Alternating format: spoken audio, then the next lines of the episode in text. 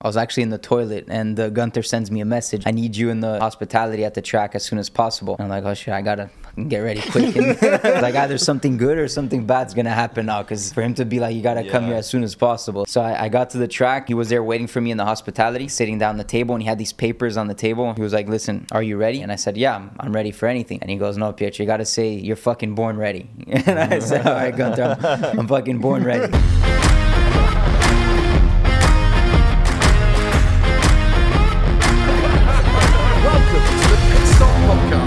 Ladies and gents, welcome back once again to Pit Stop. Oh, today's a great day, man. We've got a great guest. I think anyone at home watching who's a motorsport fan is going to know this guy. So, uh, blessed to have him in the flat. Yeah, it's going to be a great episode. Ladies and gentlemen, Pietro Fittipaldi. There we go. Uh, happy to be here. Thank you guys. How you doing, brother? You good? Yeah, very good. Uh, super happy we are able to connect. I just got back from uh, from Japan a few days ago, and then we're off to Qatar in a few days. So it was good uh, good to come by over here. Yeah, That's man, I'm glad we managed to get it in. I saw you in Japan. You were filming with Will Buxton. You were on F1 mics. Yeah, so F1 TV sometimes, uh, depending on the race, they invite me to do the the post race show and some stuff in between the practices and qualifying. So I was there with Will. I always try to. Uh, do what he does, you know. He's super Yeah, good on. TV and stuff. He's so amazing at it, It's isn't he? always exciting. Yeah. How is that for you? Like doing that in front of a camera? I mean, honestly, I, I like it a lot uh, because when I'm there as reserve driver throughout the race weekend, sometimes there's not so much to do. So if they're able to, you know, get me on, you know, to do some TV work either on Friday, Saturday, or you know, e- even Sunday after the race, it's uh, it's always something else extra to do, you know. So I, I, I always enjoy it. Yeah, because right now you're Haas reserve driver, right? Yeah. Correct. So you have no idea. You, you go to all these race weekends, and sometimes you may never even put a race suit on or anything. Yeah, some some race weekends. I mean, you arrive there and you do you, you basically follow the, the the weekend as if you were going to race. But by the time it gets to Saturday and the driver is qualified, you're Yeah, it's yeah. over because hmm. after the driver qualifies the car, even if uh, let's say they can't race on Sunday, kind of what happened to What happened to recently, Lance. With. Lance, yeah. yeah. Um, you can't put another driver into the car. You can go straight into qualifying, but you can't go straight into the race. Right. So actually, in 2021, Nikita Mazepin got COVID. We were still doing the COVID test, and he had a COVID test, I think, on Friday, and he got his results Saturday night, and he was positive for COVID. And the team were like, "Oh, you might need to drive tomorrow on Sunday," but then they were looking at the rules and stuff. It's like you can't go straight into the race. oh, mate, what a shame. Yeah, so so basically, yeah, throughout the race week, and I'm there kind of following the schedule with the team. Uh, some of the stuff I do with the team as well is I do um, driver uh, data and uh, like onboard analysis. So just to keep me busy throughout the, the race weekend. So throughout the sessions, um, I'm with the engineers live, like looking at uh, all the data between our drivers versus other drivers on the grid and between themselves and passing that info on to the race engineer like live throughout the session. So from mm-hmm. my driver's point of view of like where they can improve and stuff like that.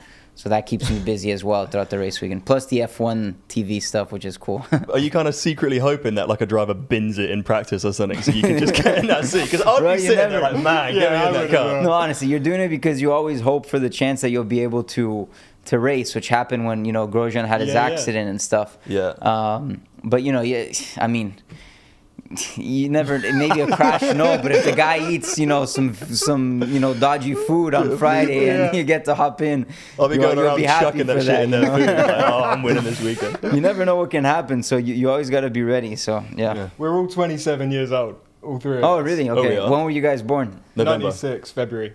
95 Oh, okay. November, yeah. You? i'm june 96 Nice. But we all have very different lives. But I Yeah. want to go. I want to hear your story, like from the beginning, because how on earth did you start in this racing? world? I know you have the family legacy Yeah. and everything with the name, but when did you first get in a car? Was there like a moment? Yeah, so um, when I the year I was born actually in '96 was the year my grandfather stopped racing because he had a big accident in Michigan and like broke his back and his neck and it was one of several accidents he had. So the doctors told him you have to stop racing. That was the year I was born.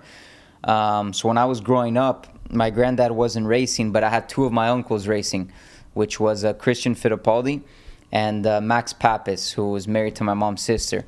And uh, I grew up watching them race, and they were racing like IndyCar. They were racing uh, Grand Am back in the day, which is what IMSA is now. So doing like the Daytona 24 hours and all that type of stuff. So I, yeah, when I was a kid, I would go watch them and uh, I would always go to the Daytona 24 Hours. It was my favorite race because as a kid, uh, you I would stay in the motorhome with them, like up all night. You know, I don't need to sleep because the 24 hour race, Yeah, whatever, yeah. and you're doing stuff at like two, three in the morning with some other friends there in the in the paddock as a kid. You know, and watching the cars That's go amazing. around. Such a cool So- environment to, to Yeah. grow up yeah, in. it's like you do the little camping thing outside the motorhome, and you know that kind of was my um, what I remember racing or racing from when I was a you know a kid. That's what kind of brought me into it.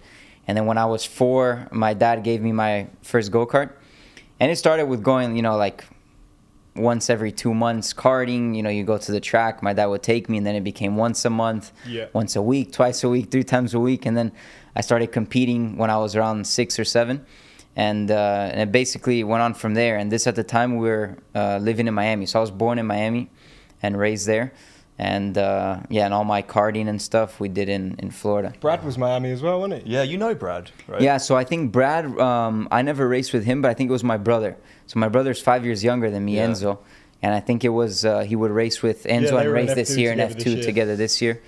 So a lot of the guys like in the in the U.S. and even drivers from South America, uh, they would come to Florida to do karting because there was a big uh, karting championship which Yeah. still exists called the Florida Winter Tour, and uh, so all like the let's say the Americas they would come to to that championship, and that's where we know some of the other drivers. This thing behind me is the thing that I'm I'm so excited Yeah, to hear your story, but I can't wait to see this.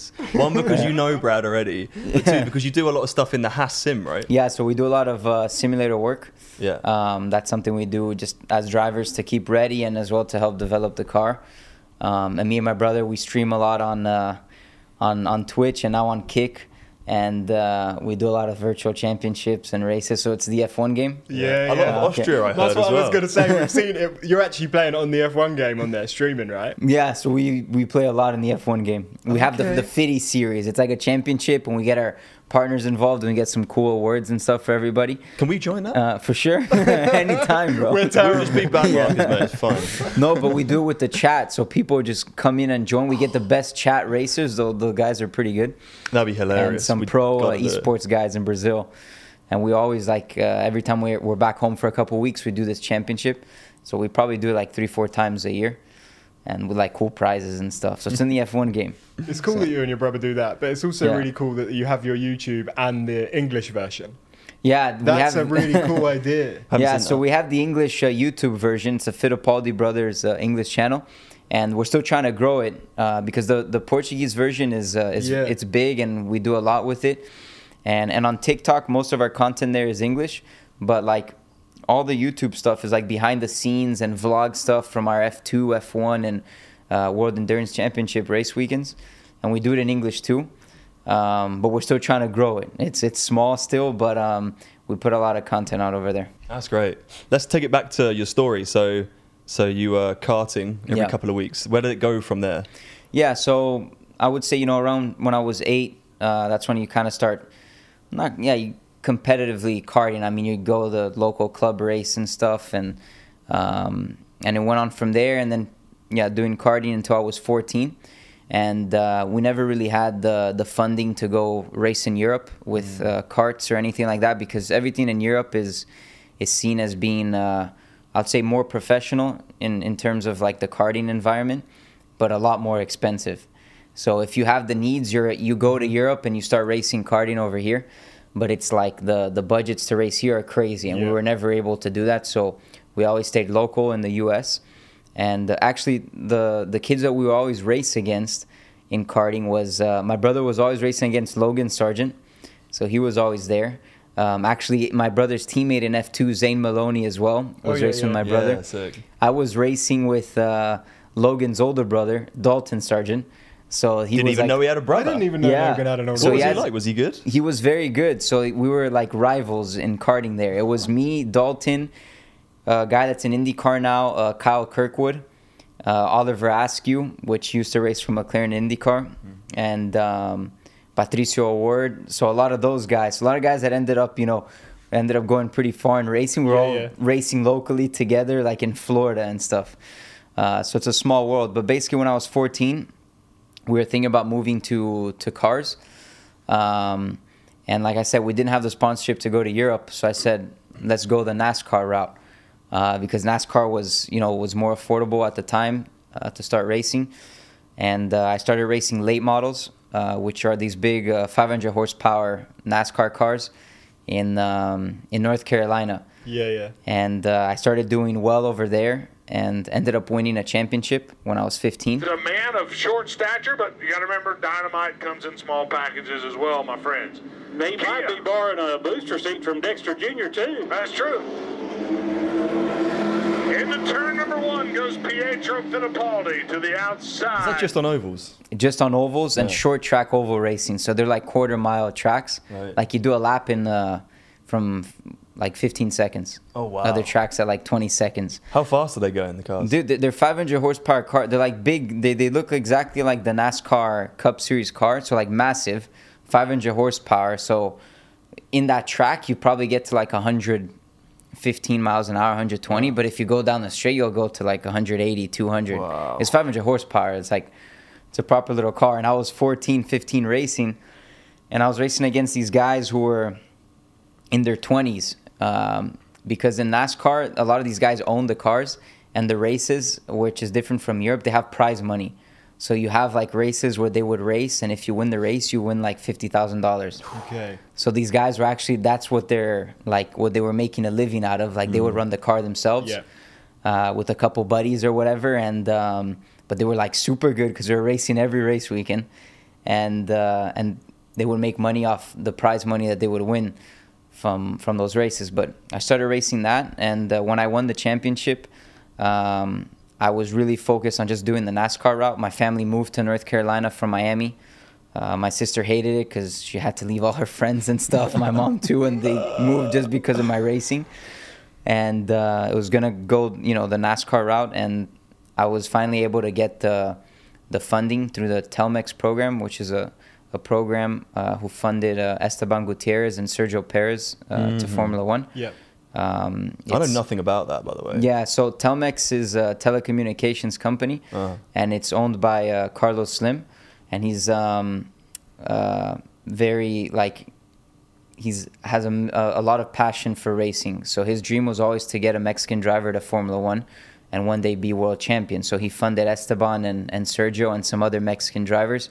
He's involved in NASCAR, and when I won the championship, um, basically he said, "Why don't you join the Telmex program? You'll be the first non-Mexican driver in the program, but I'll, I'll fund your racing. But it's not NASCAR. You'll have to go race in Europe."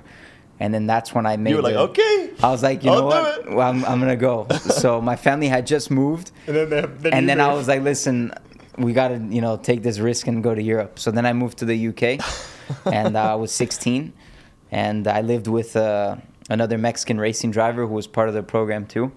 And I, I raced here, uh, British Formula Renault, uh, British F4. So I, I won the British Formula Renault Championship. I won this uh, Asian F3 Championship called the MRF, and then the World Series uh, 3.5 Championship. And then I got my chance uh, then with Haas and other things uh, It happened. must have been a pretty big change from NASCAR over to here, though, because in Dude, it NASCAR it was- doesn't let anything go. Like Dude, it's it pretty a wild, mass. right? Yeah, it's very wild. It was a massive change. But like the team owners I was racing for in NASCAR, it's a team called Lee Faulk Racing, and um, it was a dad and a son who ran it. And the dad was in his probably late fifties, and the son in the thirties, and. Uh, they were like super uh, into like you have to be disciplined and like Oh, you, after the race you're cleaning the car with us and you're Mm. taking the car apart so i was able to learn like Okay. a lot from then, and um, a lot of things that I wouldn't learn here in like racing in Europe. Um, I was but, gonna say, but really like Southern American style. That's you know? what I mean. So- like the, the people must be so different. Have you seen Talladega Nights? Dude, it's it's It's just like that? It's like that short track racing. I used to race at a track where I won the championship. It was called Hickory Motor Speedway. It's one of the oldest NASCAR racing tracks in the U.S. and it's still running. And it's a small little track. You just look up Hickory Motor Speedway, you can see, and it's like probably yeah, probably one of the oldest tracks in in the U.S. if not the oldest. And um, I mean, you'd go there. The races were on Saturday night.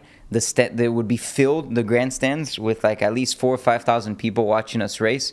Thirty of these late model cars in a quarter mile track, so it's like constant racing and carnage, like wrecks happening everywhere. The first race I ever went to, um, there was a preliminary race before ours, so kind of like F2, the you know Yeah, yeah. is F1. I was there watching, and the leaders uh, ended up crashing on in the last corner, last lap. The guy who got wrecked uh, got out of the car, uh, climbed on the hood of the other car as the other driver was climbing out, and literally like karate chopped him. Like I swear to God, this happened, and this was the first race I ever went to watch, and it was like my introduction to NASCAR short track racing. Man. The guy climbed on the hood, and as the guy was climbing, like climbing out, he does like a double leg, like jumps into I the guy's love neck. that. I love that. I, I might Yeah. be like biased. I don't know whether I'm biased or not, but I think F1 needs a bit more of that. Dude, I think going so on, too, bro. man. It's It's like, like- ice hockey, you know, when they beat the shit out of each Yeah, other. and then once the drivers start fighting, then it's like the teams then fight with each other, you know, because it's like the drivers are fighting the teams. There's always police at the races, and the police gets involved. but it's like local police, you know, so it's like yeah, they're yeah. they're in with it, you know. Yeah, so yeah, yeah. they let it run for a bit for the show. So that's how I got introduced to uh, Southern NASCAR uh, racing. But that's what I I learned kind of car racing from. I did karting in Florida, but what I got into introduced to car racing was was with that, and then I came to to the UK. Wow. it was, it was a different route. What a story, though. I love Yeah. that. That's really cool. And you, so you moved straight to the UK here. Yeah, so I moved to um, a town called uh, Camberley. It's in, uh, in in Surrey, Okay. and uh, I was 16 at the time, and I, I was living with my teammate, which was a Mexican driver, part of the Telmex program too. And uh, and yeah, we're living together. He was a bit older than me, but I was kind of not thrown in the deep end. But I came in here. My dad stayed with me the first couple weeks, and then it was just me and my teammate uh, Diego living in in. Uh, in a house which was actually a family friend's uh, office it's like an office house Yeah. and then they moved to a building but they they kept the the office house because it was like kind of a lucky charm for them because they became very successful and they had a couple of their employees living there and they said you you and Diego can live over here so we were living in this house and uh, yeah, it was it was interesting very crazy but I got to learn a lot I didn't know how to cook or anything so or do any of that stuff I was hear always living so with my much. parents so Yeah, we hear that a lot, don't Yeah. we? Drivers come on here, they say, because a lot of people had similar stories, and then they're put through the same path of having to learn everything themselves. Yeah, because it's things that when you're 16, I mean, you're living at home. At least I had the luxury. Like my mom was, uh, you know, was always at home cooking and doing all the stuff that when you're growing up, you don't even think about. I'm gonna have to put my clothes in the laundry machine. Like I never hmm. even turned the thing on. Like I was four, you know, 15. I we never did still that. don't know how to, how to turn it on. No idea. So you learn that when you when you you come and you know you end up living on your own. So then you see the the privileges you had when you had your your parents taking care of you. I think you hmm. appreciate it a little bit more. You must grow up so quick. In the space of like a year, all of a sudden, you learn all this new shit and you're like, wow. Yeah, I think you do. You mature a lot faster, and I think then every time I go back home, like through the off season, uh, then I I think you you appreciate things that uh, maybe before you didn't. You know, so. You've raced in ovals as well, though. Have you IndyCar ovals? Yeah. Yeah, yeah. So the NASCAR stuff was all ovals, and then uh, in IndyCar as well, I did the Indy 500, and uh, and uh, yeah. So I've, I've I have a good uh, oval uh, background. I think I'm the first guy that started with NASCAR and ended up driving uh, or racing in Formula One. Oh, really? There's been like F1 to NASCAR with like Juan Pablo Montoya, and even my my both my uncles raced NASCAR, but uh, there's never been a NASCAR uh, let's say sanctioned champion to then go from NASCAR to then uh, F1. So that's, someone told me that, so I was like, "Oh, this is pretty cool That's mad. stat." Yeah, Write that in the Instagram bio. yeah. NASCAR F1. I Yeah. think NASCAR's wicked, but we don't know much about Never it. Never watched it, to be honest with you. Yeah. Don't. I, it's kind of hard to get it on the TV over here. Yeah, it is. It is. But it's a cool, cool event. I I recommend going to Daytona 500, obviously, and then as well, there's a, a race called uh, in Bristol, uh, Bristol Night Race, which is a short track. Here? Uh, no, so it's the Oh, same thought- name. oh, you were it's Bristol, well. in uh, I think it's in Tennessee. Oh, okay. and um, it's like a like a football stadium basically because the grandstands are like massive in this little track and like you when you're on the grandstands watching it feels like you're like on top of the track Yeah, that's Uh, sick. it's like We- an nfl stadium with a racetrack in the middle it's pretty That's cool so cool. Where we grew up, we had Arlington, didn't we? Arlington, yeah. So like Yeah. Arlington Speedway, it was tiny. You know, you could probably fit like 500 people there. There wasn't really grandstands or Yeah. anything. it still goes now, but uh, that's probably the, the closest thing that I can imagine to going to see NASCAR because it's it's small. You're right up front with the cars, and like you got pieces of rubber coming through Yeah. the thing and hitting you in the face, and that, and you can smell it. Ah, it's But at really cool. Arlington, It's they old do the- they do the caravan racing as well. Yeah, They where they have a car put in a caravan. They don't called it they called it stock car racing, the other Yeah. stuff, didn't they? So like, I think anyone can compete. Like you can just you put a roll cage in your car And you're you can going. Just go smash it up, yeah. Now, did they sell fried Oreos though? Fried Oreos. Fried Oreos, bro. No. Yeah, at Hickory Motor Speedway, they got the best fried Oreos. What, are they in, like a batter? Dude, yeah, they get Oreos and they just put I've it in the heard frying oil. Yeah, That sounds, I've had a battered number Mars one bar. bestseller. Have you, have you had a battered Mars bar? Have you tried a ma- battered Mars bar? no, is it good? They're good, man. Go to a like a chippy in Yeah. the UK. Bring, you have to bring the Mars bar, Oh, and they'll. but they'll do it for you. Oh, it's Oh, unreal. It's unreal. Would you ever be interested in going back to NASCAR? Yeah, I would honestly. I, I, I, I really like NASCAR racing. I like oval racing, and as well going back one day to race in IndyCar. You know, it's always been a dream of mine as well to race full time in IndyCar. So um, that's something uh, that I, I'd always be be open to doing. But at this point in your career, you are with Haas. Yeah. So is, is that like a every race thing? Yeah, so I, I, I go to basically this year out of the 23 races, I've uh, I'm gonna attend uh, 18, Okay. and um, the other races I don't go is because it clashes with uh, what I'm racing in WEC, in the World Endurance Championship. So I'm racing with an English team. It's called uh, Team Jota, and they're a very successful team in, in endurance racing. And uh, so yeah, when I have clashes with other racing commitments, then I'm able to. Uh, yeah, uh, go do my racing and miss those events That's with, nice that, with that Haas, you yeah. can do that. Was the goal always to to get a full time F1 seat?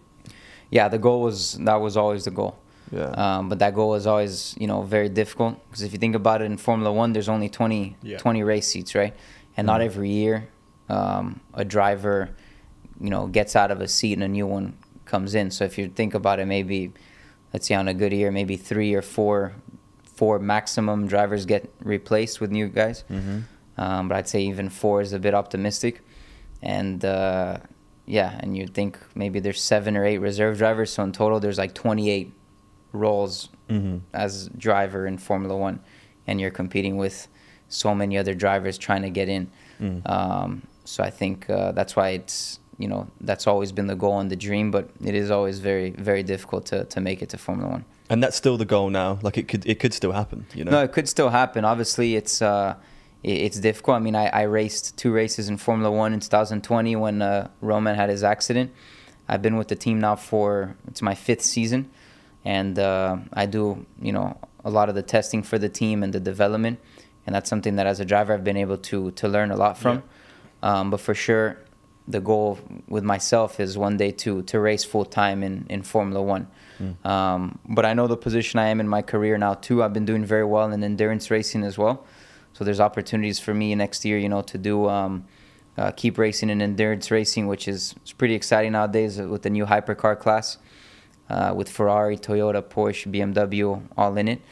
Um, and if I can keep my, you know, do that and still keep my role as reserve driver in Formula One, that's something that uh, that I'd be open to doing. But for sure, if there's ever the opportunity to go race full time in F1, I mean, Yeah. any driver would would take that any day. So When you stepped into that F1 car because of Grosjean's crash and you had them two races, did you feel ready for it? Because that must have been a pretty big like you're in, Yeah. you're up. so it was uh, it was pretty crazy um, because that year was the COVID year. Um, I was planned to race in Super Formula in 2020 in Japan, and uh, because of COVID, that uh, ended up not happening. So it was like the only year that I stayed without driving a race car for over like nine months because I was supposed to be racing in Japan, and because Yeah. of COVID, they canceled it. Yeah. Um, so I was just doing my reserve driver role with Haas. And when this race, uh, when this thing happened, it was at the end of the year. And I hadn't been in, inside a race car for nine months. And like usually the longest I'd ever stayed without being, you know, driving a car was like two months. So this was the longest time I've ever been without driving anything Oh my god. and I'm driving now my first Formula One race, the most, let's say, unprepared or unrace fit that I That's was in my whole life. Yeah, and uh, the way it worked, like obviously, Grosjean had the accident on Sunday, Yeah. and we didn't know how he was doing. Um, so, but I always knew that there was a possibility that I might need to race. Uh, I woke up Monday morning and uh, I I was uh, I was actually in the toilet, and uh, Gunther sends me a message, and he goes, "I need you in the in the in the hospitality at the track as soon as possible." And I'm like, "Oh shit, I gotta fucking get ready quick and Get shit done go to the track." It's like either something good or something bad's gonna happen now. Because for him to be like, "You gotta come here as soon as possible," it's like, did I mess up something or? So I, I got to the track, and um, he was there waiting for me in the hospitality um, sitting down the table and he had these papers on the table and I was like, he's either gonna fire me or he's gonna, you know, tell me something good here. So I arrived, I sat down, and uh, he he would, you know, started speaking, and he was like, "Listen, um, are you ready?" And I said, uh, "What do you mean?" I said, uh, and he goes, "Are you ready?" And I said, "Yeah, I'm ready for anything."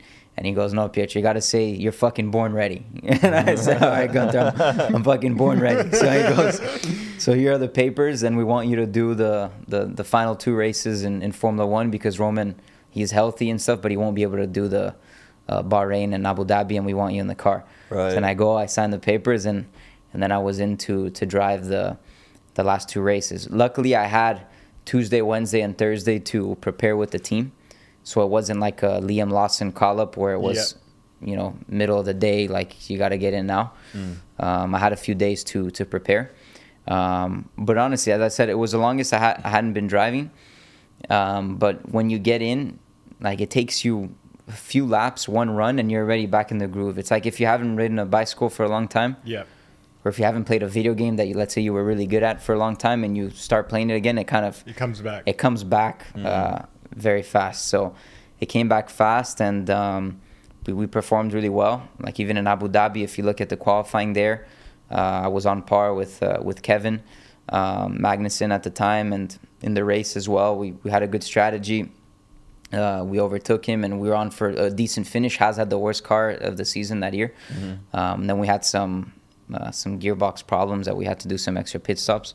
But we, you know, I got in and we had a really good performance, and I think for me that was personally that was really really important. When you walked out of hospitality that day after being given them papers, do you remember like the first person you text? Or do Bro, you- I, I was trying to call my dad, but my dad was sleeping in the U.S. because my dad always works with me and my brother very closely. yeah.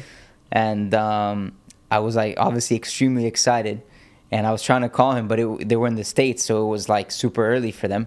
But I kept trying to ring them, ring, and they wouldn't answer. And everybody that I knew was sleeping.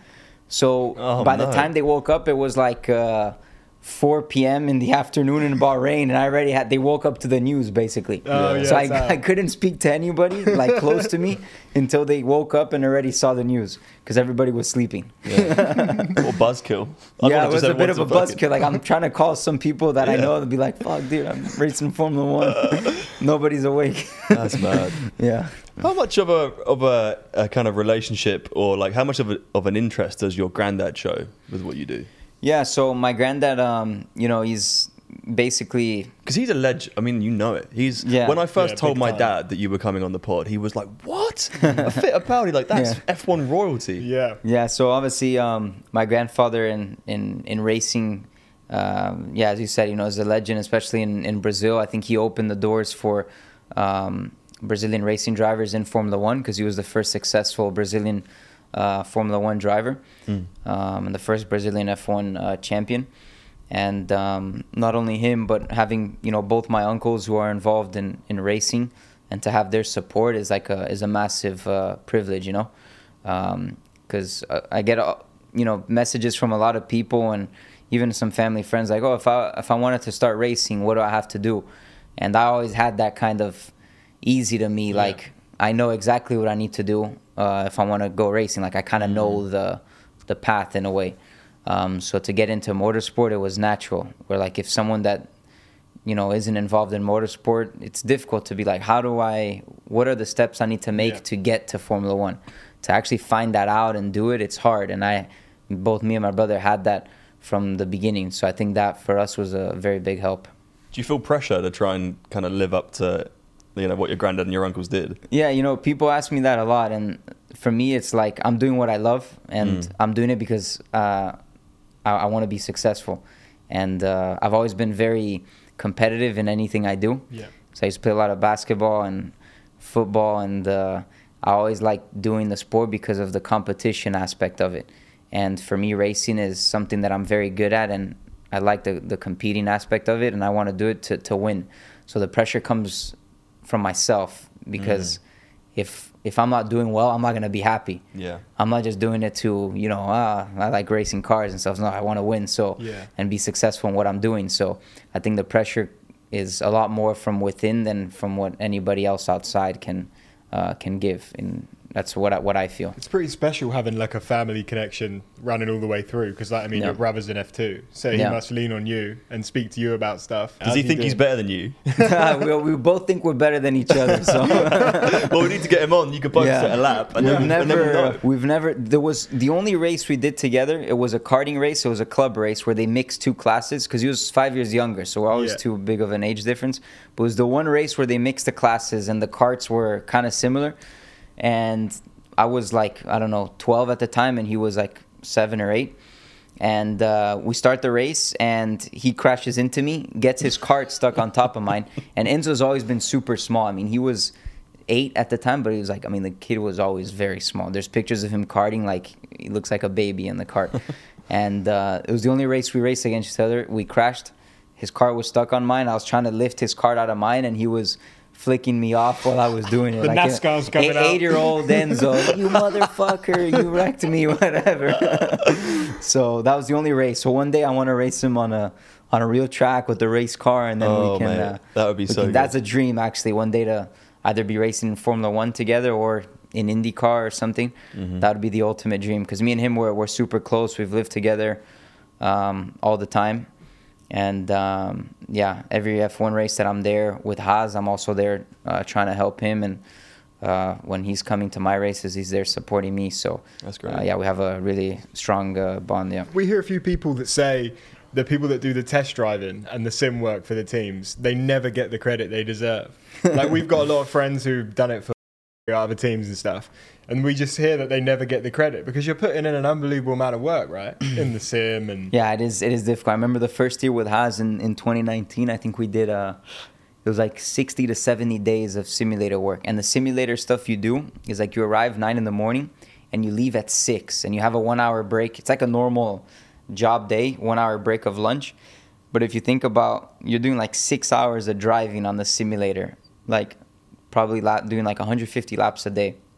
So like Wow. that, well, I did over close to like 10,000 laps on the simulator. So it was like hours, hours of pounding, and it's um yeah. And what are you what are you trying to get there? What what are So- they asking you for? so the driver, you're there, you know, to give your feedback and you know do the driving. So drive as best as you can. But they're testing things um, on the car. Uh, so different setups before a race weekend. So if we're racing in Barcelona next weekend, they're gonna put the base setup of what they think is best for Barcelona on the simulator. I'm gonna drive it and test it. If I feel like the balance of the car can be can be better, they're gonna make those changes on the simulator to get the the the setup better before the race weekend even starts. Mm. And as well, if they have new parts and new things, aero parts that they want to test on the car, everything that they do nowadays, it's all simulation online, which they call like CFD. So they're able to integrate that onto the simulator. So if they're making aero gains with new parts and stuff, they're actually able to put that into the simulator Formula Okay. One car. Wow. And we're able to see the differences it does with handling and stuff. What do you use? Uh, F123 or? yeah, some, some iRacing here and there. Yeah. Did they ever do simulator laps in the rain? In the Uh, wet? no, in the rain, no, because it's so hard to simulate the Oh rain. yeah, I wasn't sure whether they could simulate that. Because the rain is so inconsistent, it's hard to uh, to simulate the uh, the rain and stuff. So it's uh, always always dry dry weather. You probably can't talk too much about it, No. but like, what is like an F1 team sim like? And I know they probably vary from team to Mhm. team. We went to Yeah, Which is team, and you know they had a room probably about this size with like kind of like it's like half a car Yeah, yeah. in it, you know, and you get in, but you put the gloves on. Did we wear a helmet? I don't think we did, No. But we had like we had the suit, didn't we? we had something. oh yeah, we dressed up. And the screen kind of comes Yeah, all the way around screen. here, and it's Yeah. awesome, man. It's so cool. So, what's it like in a Haas sim? So we uh, as well use the Ferrari simulator, Oh, and cool. um, what it is, it's uh, you have the form. So we actually have a Formula One chassis uh, on this platform, and around the platform is the screen, kind of how you set it. So you have the screen like this, you have the chassis in the middle, but our platform instead of being fixed on the ground, It's like suspended on these uh, thing called actuators, uh, which are these massive beams, and you're probably like 10, 15 meters up in the air. Yeah. Whoa. So I have to climb a ladder to get in. Oh, that's crazy. Yeah, and uh, when it starts up, it lifts, and when you're going through the corners or accelerating or braking, the whole platform is either Yeah. moving forward, back, or left, right, or whatever to simulate some of the the movements that you would feel in the race car. I can tell you didn't do that. I can tell you now, didn't do that. How how similar is it to a real car? Because you Well, can compare both now because you've done Honest- it. Like for a racing driver, it's a mass. It's a very good tool to, if you- if you don't know the track, and you need to learn the track, if you do the simulator work, like you arrive hundred percent more prepared uh, for the race weekend. Um, now, if it's a track that you've gone many times already before and you've raced already there with the Formula One car, it's maybe not a massive gain because it's still it's similar, but it's not the same as Yeah. the Formula One car or any race car. What you can get from it is you get like your brake references, you get you know the the apex points and stuff. So kind of um, the tendencies of the track.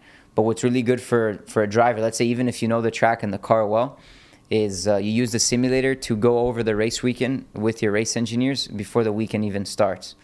So you kind of do a simulation of the race weekend.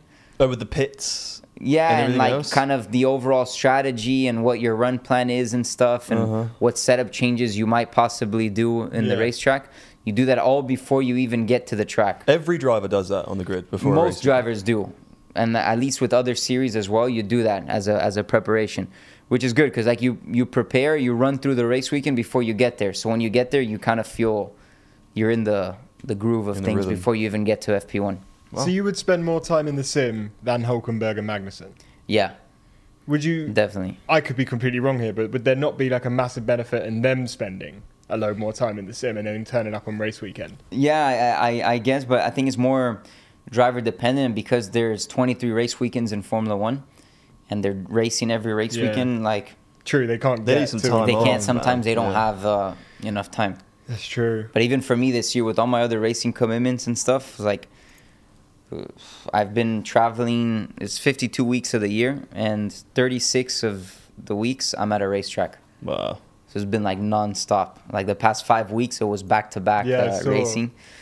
So uh, You don't get yeah. sick of it? No, I don't. I, the more the better, honestly, because I love it. Uh, maybe at a certain point. Um, yeah, but at, at the moment, no. it's hard to have a girlfriend because you're traveling all the time. To be honest, Do you have a girlfriend? no, I had one. Uh, about a year. I have one in Spain. No, it happens. It's life, you know. but it's uh, no. It was um, it was a long distance thing. It's, it's very difficult. It happens. It's life. no, it's, no, it's difficult with the traveling and stuff. You know. Yeah, I hear that. um, so you're in WEC now. Yeah. You had a pretty bad crash we know about in Spa, um, up Eau Rouge. We had JM Correa on the pod, and he had a terrible crash there as Oh, well. yeah. So it's mad to, for us to see like how many people crash in this area. But what was that experience like for you? And what are your thoughts on the track? I mean, should it people think it should be banned or changed, or what do you think? Yeah, it's crazy, man. It's like the amount of accidents that happen in that corner. It's uh, yeah, it's it's impressive. It's probably one of the most dangerous corners I would say in like the F1 calendar or the European racing circuits. Um, and uh, the interesting thing is, I had my accident there. You know, I broke both my legs, um, but it still is my favorite racing track Wow. And that's the the wild thing. So like for me, every time I go race at Spa, it's like I still love it.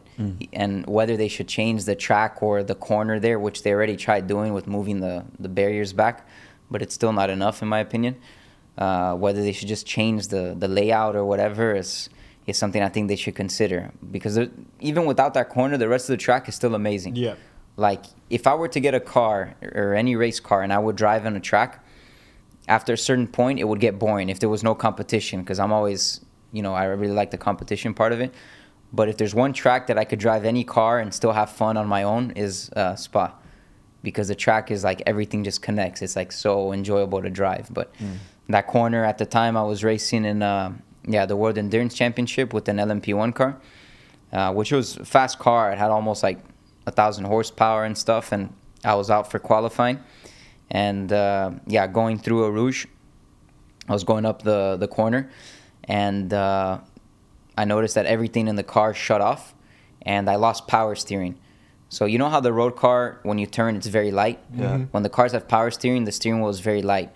Um, when that system fails, like the car, the the steering wheel becomes like a like a rock basically. So the the whole system shut off. Wow. And uh, So it wasn't even your fault, man. no, so the car just shut off. They had an electrical issue, and I had no steering, so I went straight in the wall. And uh, I was never worried about getting in crashes. And when you see a crash coming, I never actually got scared or worried about it. But this was the first time that, like, before I hit the wall, like in my head, I was like, "Fuck, dude, this is gonna be big." And uh, I remember hitting the wall, and like I kind of.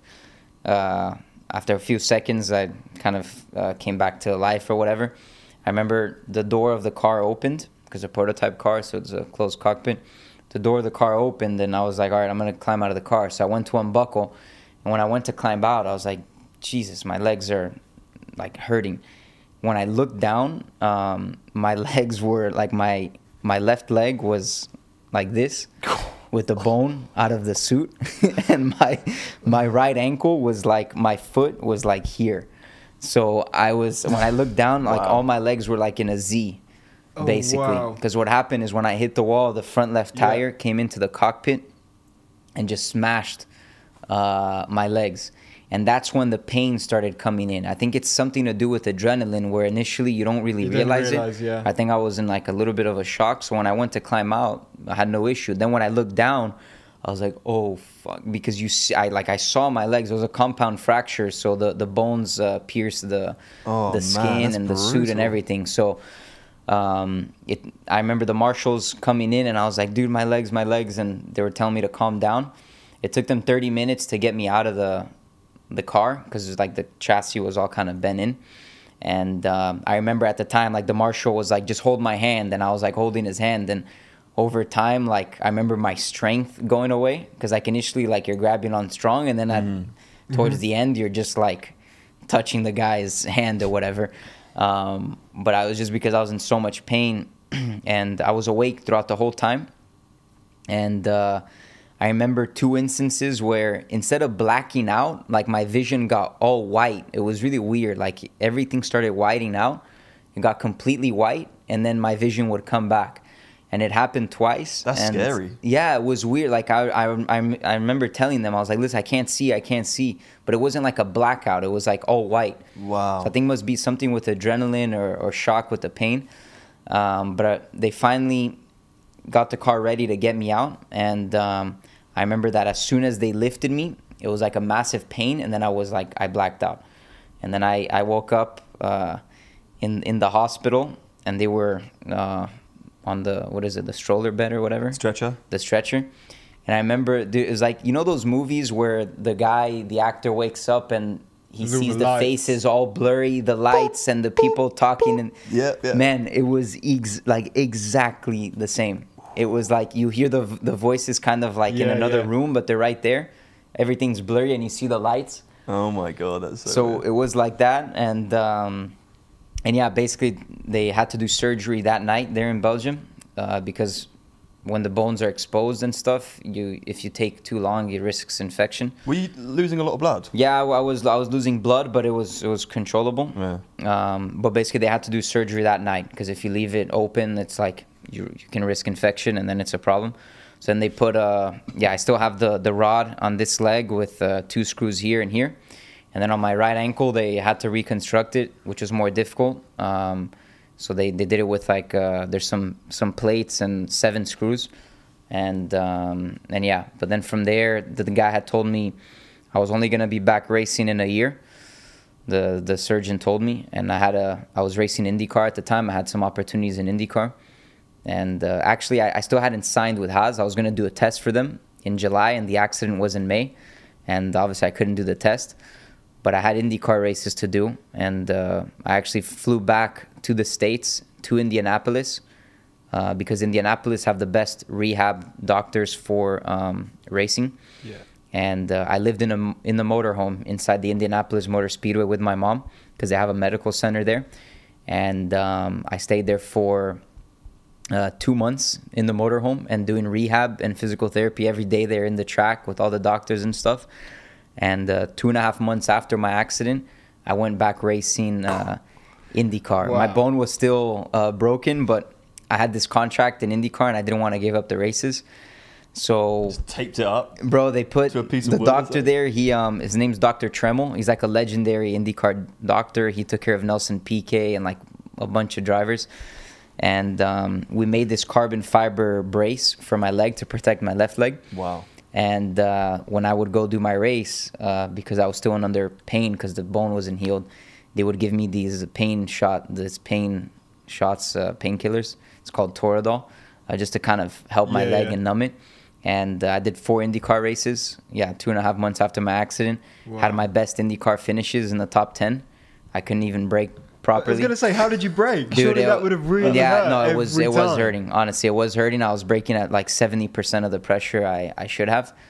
Maybe it was a bit too soon but doing well in indycar it um in those races it uh i, I then got the chance to to do the test with haas at the end of that year. Because it was supposed to be in july. Yeah. i had my accident and i was always keeping gunther up to date and stuff and I said, uh, "Listen, I'm back in IndyCar now. This is the proof. Like I've finished in the top ten and stuff, and like I'm doing well." And he's like, "Great, let's put you in the car then at the end of the season." So I think if I wouldn't have done those races, I wouldn't have gotten the chance with Haas.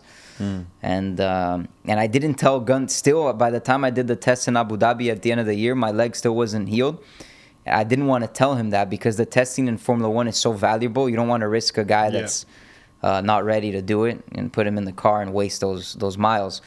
So I didn't tell him at the time. And when I did my seat fit and stuff with the F1 car, um, I wasn't wearing the brace or anything. So I was just doing it normal. But then the day of the test, I put the brace under my suit and uh, hoping that nobody would notice. And I got in the car and uh, and I drove. And the only time I got out of the car was to go eat lunch at half day And no one knew. Nobody knew because I put it under the suit. so if you look at the photos of me from that first test in 2018, if you look at my left leg, there's like this bulky thing, and that's I because like your style, mate. I Bro, like your I was, style. I'm not gonna miss a Formula One No. test because he might think I'm not ready. So I wasn't gonna tell them that my leg wasn't healed yet. That's commitment. I so like then. I, I, I did it, and I still haven't. I never uh, got the subject back with him, but I, I never actually told him that I was Oh, still maybe racing know- with the he'll brakes. Yeah, now. one day I'll, That's sick. I'll send him the video. But yeah, sometimes you gotta do what you gotta do. You gotta know? do what you gotta do. I do. respect that a lot. It worked out as the right thing to do, though. No, it worked out because if I would have waited till the end of the year, Yeah. I would have lost the opportunity in IndyCar, and then the Haas Formula One thing would have been then for Could've the been next. then you yeah. never know what would happen. Yeah. So Well, yeah, mate. Thank you very much for sharing us that No, thank story. Mm. I think it's now time we uh, it's time. get you on the fastest All right. lap. Sounds good. So you're gonna have a couple of practice laps, Okay. and then you'll set three laps, and Three we'll laps. take the best time, Cool. and then we'll add you to the board. So Sounds good. let's. Do you think you can beat Brad? Oh man, you gotta you gotta believe it to make He's it happen, quick, right? Bro. he was quick. Let's hit Let's it. do it. So Pietro's on the sim. He did just make a comment. He said, "Dude, are these pedals meant to be like that?" I said, They're "Yep." flying, man. That's the They're gag. flying. Look at that. That's the pit stop gag. Need some improvisation over here. That's what you get when you come on pit stop. We know he's friends with Brad Benavides. Are they going to be mates after he spanks uh. him? Let's see. Trying to get some beef going, bro. That's it. Yeah, you guys can scrap it out in the car park later. It's quite interesting watching these pros do it, right? Because when we do it, we've got full traction on, yeah. We can, you can just second gear, round the corner, fly out. You ain't going to spin out. But these guys are driving like realistically. It's weird. Oh, this might be quite a good lap. Uh, I got track limits on this one. though. That's all right. Don't worry about it. You should have seen Brad Benavides. Brad went on the grass. Are you changing gears instinctively, or do you have to think about it? Instinctively, That's crazy. you crazy. get used to it, you know. Could we have someone close to the top of the leaderboard here? Have a look at that leaderboard. What do you think, Fabs? I think it's looking pretty damn good, but we'll see. Especially considering Matt Gallagher uses a sim every day. oh my god, you saw that, didn't you? He's just seen the screen and I've just seen the screen. What did it say? Is it P1? Okay, sit down. okay, Pietro. How are we doing? You've definitely seen it. How do you think you did? I don't know. Honestly, I, I think I did pretty decent. Pretty decent. I will say, all three laps you did were very good. Okay. all very good. They were all so close. So, where would you be happy with? um, ah, honestly, I don't know. Anywhere in the top three. Well, first, obviously, but. Okay, this is a big moment. Pietro Fittipaldi, you did the pit stop fastest lap in a 1. 05, okay. Okay. which does bring us near the top. Yeah, it's near the top. That's top four. That's top four. In a 105, 486. 4.8, without bro. Oh my word! There you go. There you go. All right, boy. Dude, your and computer. I Wow. have to okay. admit, every time I set one of these things off, I, ne- I never guy. think Look about it. his laptop. Oh my oh, god. I never think Look at the roof. Look at the wall. It was worth it. Well, it was worth it, bro. It was worth it. Mate, that is mega. That is absolutely Oh, wow. mega. They Legends, were thank you, man. laps. Every single lap was in the 105s. Every single one of your laps won. Ev- all three of the laps were quicker than Brad's. That's crazy. That man. is absolutely insane. It was my. I, I got used to the pedals quick, you know. That's why. Well, there we have it. Someone new at the top of the pit stop fastest lap. That looks unbelievable. How long did the original record hold? Oscar was first for a good eight months. Really? And He was the first person. He was the yeah. first guest on, so he only had us to beat. Wow. And he just went in straight away, did it, like didn't really give a Yeah. shit. A lot of these guys have like quite a few practice laps. Really? You only had a few. so- Yeah, you did have a lot less. I just can't believe all three of the laps beat Brad. That is oh insane. bonkers, mate. That's bonkers. That's crazy. Do you think someone could easily beat you? they were definitely good They laps. were good laps. Yeah, they were good laps. So I don't know. I, I noticed you, you race with you race with glasses on, I was right? gonna say. Yeah, yeah. So I race with glasses. Uh, so in the race car, I use glasses as well. Do you? I used to wear contacts before, but they're too difficult. With endurance racing, because you're getting out of the car and getting back in, if I need to like change my contacts with like dirty hands, I uh, I change the glasses. Oh wow! So that you Yeah. wear them underneath the helmet. Yeah, Wow, that's mad. I know. That's cool though. Yeah, it's uh, yeah. I've always I've always uh, worn. The only time it gets difficult is if it gets like foggy and stuff in the pit lane. But once you go out, like the wind starts blowing, it's all right. you alright. can still see far enough ahead. Yeah, yeah. That's handy. For today's episode, we asked our listeners to send in a couple of questions. So Yeah. we'll just finish with some questions from our listeners. Jamie Fellon has said, "What's the scariest moment you've ever had in your career?" So yeah, I would say the scariest moment was uh, from my crash in 2018. Just being inside the car and seeing my legs all twisted and Yeah, stuff, that's and pretty scary. blood and bone, and yeah, that was uh, for sure the scariest moment. What about No, actually no. Oh. There's another. The, the other scariest moment was when I was out of the race car, and I was still there as a Haas reserve driver.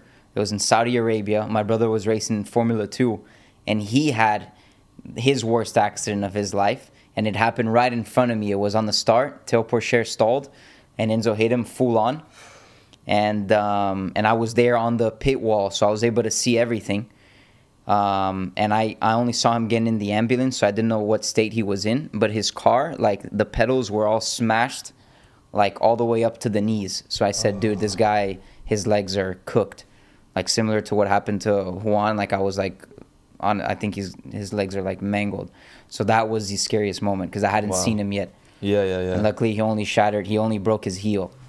So that was alright. Jeez, But that lucky was a boy. scary because it wasn't me. You know, if it's, if it's me, but if it's my brother, it was like That's Jesus. crazy, I man. have no control of anything. So Matilda Beard has said, "What is your first thought after a bad race?" ah, you're just pissed, uh, disappointed. The Yeah. Monday and Tuesday after a bad race is always terrible, and then by Wednesday you're okay, and by Thursday you're on to the next one. yeah, you got to move on pretty quick from it, really, haven't you? yeah, you got to move on fast. Yeah, I Just guess it would also from- depend on why it was a bad race. Like if it was your fault, if it wasn't your fault. Yeah, if it was my fault and it was clear where I can improve, then sometimes I, it's like a bit painful, but like you know that it can be better. Um, if it was something that was out of your control that took away like a podium or a win, then it's like it, I think it hurts even more. Moffat Daya, I can't announce that. I have no idea how it says. they say, what does an average day look like when you're helping the team in the factory? So if you're turning up at the factory, you like you said, you get there at 9 a.m. and you're on yeah, usually if I'm ever at the factory, it's um or because the simulator we use it's in Ferrari, so we go to the Oh, Ferrari yeah. factory. So if I'm ever there, it's to use a simulator, and it's like you're from nine to five, nine to six on the sim, stop for lunch, and uh, Good food? There, dude, there's the the food at the Ferrari factory is not good. My honestly, and I was thinking Italy, like it would Yeah, be great yeah, food, yeah, yeah. but the food there, at, for whatever reason, the in the factory there, it is not is not Those very boil good. in the bag pastas or Bro, pot it's just like very plain. It's very plain, and there's really good restaurants around there. Yeah. And the, the food there is not so it's not very motivating, but sorry. Tracy MN has said, what's your favorite country to race in? But you said you love Spa. Would you say that's? So Spa as a racetrack, um, and then as a like let's say as the town and stuff, I really like uh, Austin, Texas. It's a fun. It's a fun We're town. desperate to go out Yeah, there it's really that. fun. Got that coming up in the next month. So Yeah, yeah, it's a really fun city. I'd love to go out there, get on the back of one of them bull things. Yeah, the I just wanna- barbecue there too, I, man. that's what I was gonna say, bro. I just want the barbecue. Well, there's a place called Terry Black's Barbecue. I go there every year. It's in the the city center.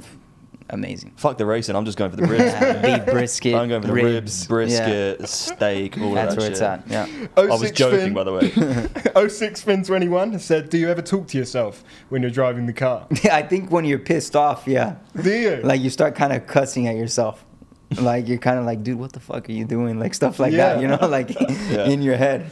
Um, uh, but yeah, I think the worst is sometimes like if you're pissed at something and by accident you have the radio open, because sometimes the radio is a latch-on button, so you don't have to hold it. You click it and it latches open. Sometimes you forget and you start saying some shit, and the team is hearing you, and they're like, Gunther's a dick, man. Uh, final question from Zoe Devilinka has said, favorite F1 driver from your childhood? My favorite F1 dri- uh, favorite F1 driver from my childhood. Man, I would say uh, Fernando Alonso. Let's go. That's his favorite as well. Yeah. The king, Overall, man. bro, the The guy king, is good, the yeah. king. The guy needs more than two championships. Yeah, he I- does. I, know he, he had it deserves more. Yeah. Yeah. Yeah, he is the king. Ah, Pietro, mate. Thank you so much for coming in thank you. today. It's been an honour. I can't believe we got your name on the board. I can't top. believe you fucking topped it. It's just like wow. This is going to be a big clean-up job. Yeah, this is gonna Yeah. be. Good luck you. with that, guys. Do you know what happened last time he done this? He kind of ran the Hoover around here and there, and it was still everywhere. For about a month. yeah. Jesus, bro. Yeah, but anyways, honestly, guys, thanks uh, so much for having me. It was very fun. Next time I'll come on with uh, with Enzo. Yeah, See if he can sure. be my time. We'll go karting We'll too. do the carton. so uh, thank you very much, and Yeah. congrats on everything you guys uh, are achieving as well. It's uh, really cool to see your channel grow so much. So it's awesome. Thank you so much, bro. It means a lot. Thanks, man. Thank you. Appreciate it. Appreciate Cheers, it. mate. Thank you. Thanks for watching. Goodbye. Yes, bro. thank you so much. Class episode. Let's go.